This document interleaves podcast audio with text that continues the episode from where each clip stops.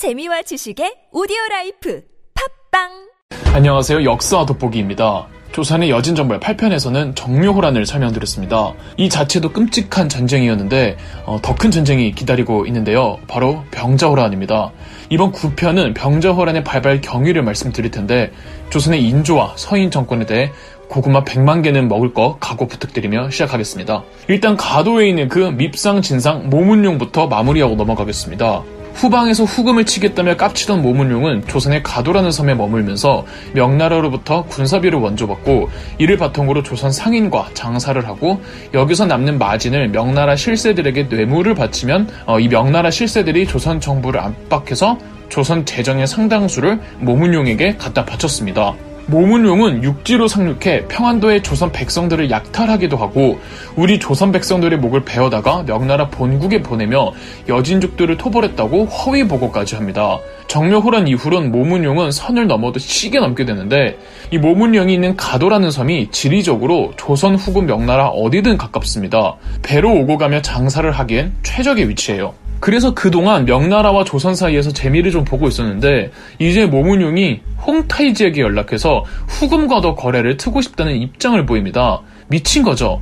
이때 명나라의 유일한 희망, 누르하치를 물리친 장본인, 영원성에서 여진족들이 중국 본토로 못 들어가게 막고 있는 수호신, 원숭환이 가도로 사람을 보내 모문용을 영원성으로 소환합니다. 뭔가 이상하지만 모문용은 영원성으로 들어갔고 원숭환이 모문용의 목을 베어버립니다. 명부는 모문용이 본국에 허위 보고를 했고 조선 정부를 곤란하게 만들어 명나라의 우방국 조선의 신의를 저버렸으며 여진족과도 내통했다는 정보를 입수했다는 것이었습니다. 실제로 이후 원숭아는 조선 정부에게 사람을 보내 모문용의 그동안 해온 짓에 대해 사과를 하며 여진족을 좌우해서 협공하자고 제안합니다. 어, 속이 다 시원하죠? 그렇지만 원숭아이 모문용을 죽인 진짜 이유는 따로 있었습니다. 원숭아이 원했던 건 모문용이 데리고 있는 대규모 수군이었습니다. 모문용이 바닷길을 통해 장사를 워낙 많이 했기 때문에 이들을 호위할 강력한 수군을 가지고 있었습니다.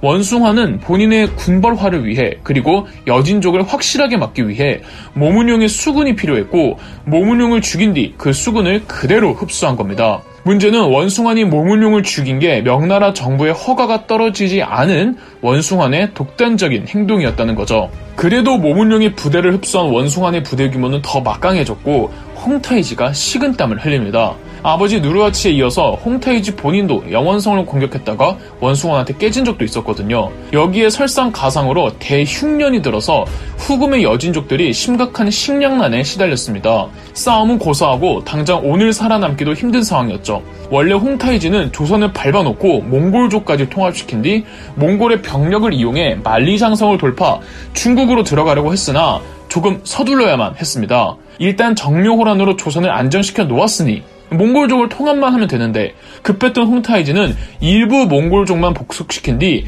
그들의 정보망을 이용해 요동에서 만리장성으로 직결하는 루트가 아닌 몽골 초원을 경유해 크게 돌아서 만리장성 내부로 들어가는 전략을 짰고 이 작전은 성공합니다. 1629년 10월경 홍타이지의 군사들은 만리장성 셋길을 찾아내 들어왔으며 무려 베이징 코앞까지 진격하는데 너무나도 당황한 원숭아는 부랴부랴 정예병 몇 천 정도 차출해서 베이징으로 가 홍타이지의 공격을 막아내긴 막아냅니다. 뭐 원숭아는 싸웠다 하면 이기네요. 이 홍타이지는 베이징 근교에서 원숭아에게 어느 정도 막히자 돌아갑니다. 홍태지가 이번에 들어온 건 당장 명나라를 멸망시키겠다는 생각보다는 식량난을 타파하기 위해 만리장성 이남의 중국을 약탈하기 위해서였고 어느 정도 식량난을 해결할 정도의 대규모 약탈은 이미 했기 때문에 만족하고 요동으로 다시 돌아갔죠. 당연히 원숭아는 다시 한번 명나라의 영웅이 되는 줄 알았으나 베이징 내 중국 민간 백성들은 이 눈앞에 보이는 현상만 보니까 원숭아이 무능해서 홍타이지가 베이징 바로 앞까지 왔다고 생각해 민심이 대단히 안 좋았습니다. 명나라 황제조차도 분기탱천하여 원숭아는 노골적으로 비난합니다.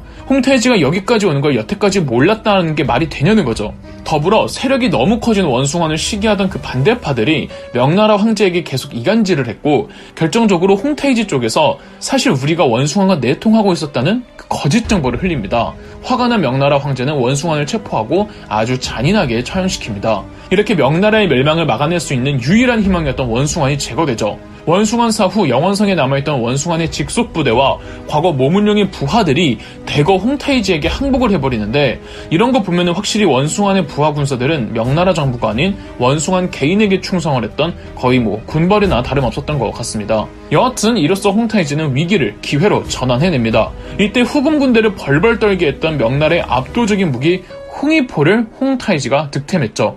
이후 홍타이지는 몽골족 원정에 나섭니다. 당시 몽골족은 릭단칸에 의해 거의 통합되어 있었는데 몽골의 릭단칸과 여진족의 이 홍타이지와의 싸움에서 홍타이지가 1634년에서 35년 사이 릭단칸을 무찌르고 몽골족을 통합해냅니다. 여태까지 유목민족의 통합이란 몽골이면 몽골, 여진이면 여진 이렇게 자기네끼리 통합을 의미했는데 홍타이지는 여러 민족들을 통합해버린 겁니다. 이때 여진족의 이름이 만주족으로 바뀌었다고 말씀하시는 분들도 있습니다. 여진족은 여진만 의미하는 거니까 통합된 유목민족 전체를 아우르는 새로운 민족명이 필요하다며 만주족이 나왔다는 거죠. 그리고 1636년 국호도 바뀝니다.